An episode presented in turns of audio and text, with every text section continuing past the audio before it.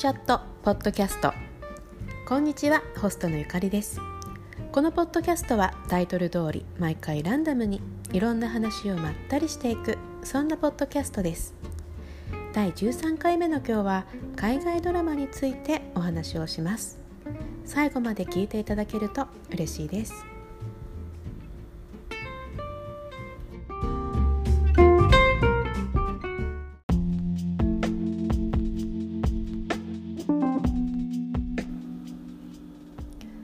それではまずお便りをご紹介させていただきます。ゆかりさんこんばんは。タロンタです。ポッドキャストへのお便りです。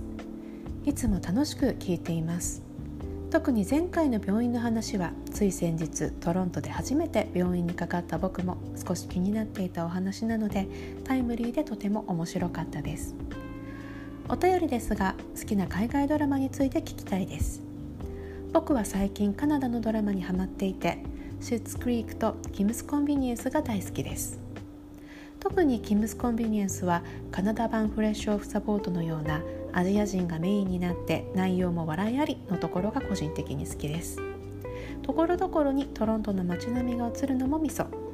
まだ見ていなければぜひチェックしてください。ではではポッドキャスト楽しみにしています。ということでタロンタさんありがとうございます。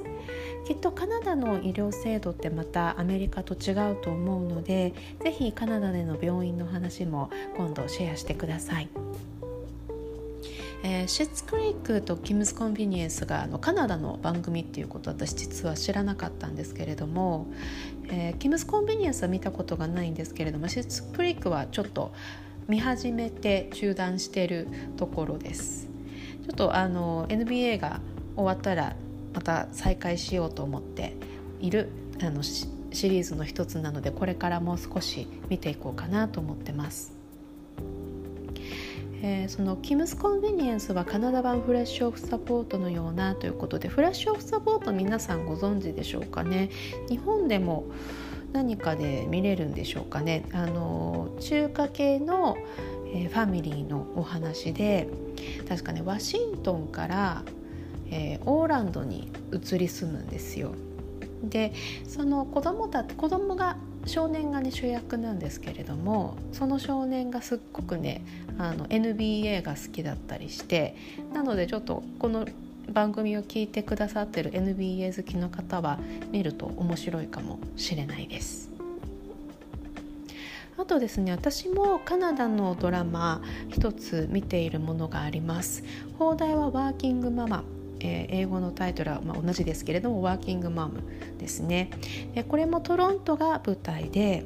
あの同じベイビークラスに通う4人のママたちが主役です。で一番のメインのママはもうキャリアウーマンで男性が多い職場で他の男性とのポジション争いをして勝ち取るほどキャリアを大事にしているママです。子育ての合間にキッチンでワインを飲む姿にはちょっと共感しかありませんでした。ちなみに彼女は母乳育児で母乳育児なのに飲酒と思うかもしれませんが私も産院の母乳クラスであの授乳時間から2時間空ければ飲んでも大丈夫だよと言われたので結構こちらでは普通だったりします。というように日本との子育ての違いを見れたりもしますしトークの内容はセックスザシティよりもちょっとこう辛辣なあの本音を言い合う部分とかもあったりしてそういったところも魅力です。あとあのトロントの街並みもすごく映っていて結構ねおしゃれな作りにもなっていますしあの、まあ、キャリアウーマンって言いましたけれども彼女はとっても面白いキャラでそんなにこうシリアスなあの感じではなく若干コメディという感じですね日本でも見れるみたいなのでぜひ見てみてください。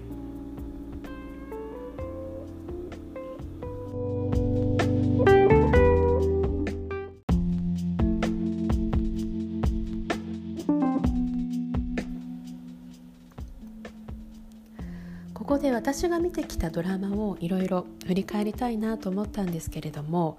リスナーの方の7割以上が男性という結果が出ているので例えばセックスダシティの話とかをしてもちょっと仕方ないかなと思いましていくつかのドラマに絞って話をしようかなと思います。ちなみにセックスダシティのような女性が好むタイプの映画のことをチックフリックスと英語で言います。chick は若い女性のことです。うちの夫はもうアラフォーのおじさんなんですけれども意外とこの chick flicks を今となっては私よりも普通に楽しんでいます。最近ネットフリックスで「エミリー・イン・パリス」というまさに chick flicks というようなドラマが始まったんですけれどもそれをねニコニコしながら見ていたりしてびっくりします。でもねこの手のドラマは何も考えなくていいっていうところがあるのでそういう意味では見やすいですよね。海外ドラマといえば医療系が結構ありますね。古くは ER から始まりグレイズ・アナトミーハウスグッドドクターなどいろいろあります。私が今回おすすめをしたいのはちょっと古いシリーズではあるんですけれどもプライベートプラクティスです。これはグレイズ・アナトミーのスピンオフではあるんですけれどもグレイズ・アナトミーを見ていなくても楽しめます。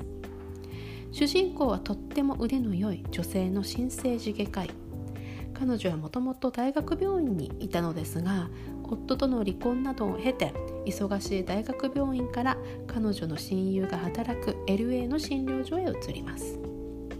その診療所には主人公の他に専門の違う5人の医師がいます。内科医小児科医精神科医代替医療の専門医。不妊治療を扱う生殖医療の専門家。この病院の良いところは1人の患者さんに対してこの6人の医師が協力をして患者の治療をするというところです。こういう医療ドラマを見るたびアメリカの保険問題を目の当たりにしている私はいくら請求されるのかなというのが気になるんですけれども先生1人につきそれなりの金額を請求請求されると思います。妊婦さんの話だったり子供の話も多いのでちょっと最近見返してるんですけれども結構ねあの辛い局面がありました。ただこのドラマはシリアスな医療場面と並行して6人のロマンスがねすごいんですよ。このグループの中で2人は元夫婦。精神科医の先生は元彼を忘れられない若干メンヘラ系。その彼女を好きな小児科医惹かれ合う主人公と代替医療の専門家など医療部分以外は若干ソープオペラのような気質がありそれもそれでまた面白いんですよ。LA の素敵な景色おしゃれなオフィスそんな雰囲気も私は好きです。2012年くらいに終了しているのでしばらく見ていなかったんですけれどもネットフリックスにあったので再度ちょっと見返してみたんですけれども またハマってしまっています。次回は最近見たおすすめの番組を紹介したいと思います。皆さんのおすすめの海外ドラマもぜひ教えてください。番組への感想質問お便りお待ちしています。私の Twitter への DM もしくは番組宛ての E メールアドレスにお願いします。Twitter アカウントは yucarrie02 E メールアドレスはランダムチャットポッドキャスト ny.gmail.com ですそれでは最後まで聞いていただきましてありがとうございました。